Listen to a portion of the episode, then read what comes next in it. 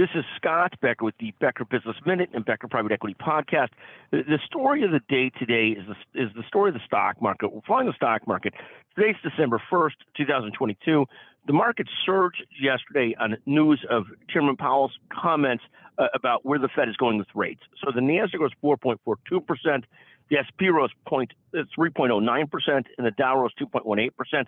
A great, great day in the markets, really buoyed by Chairman Powell saying that the next federal funds rate raise would not be as large a raise.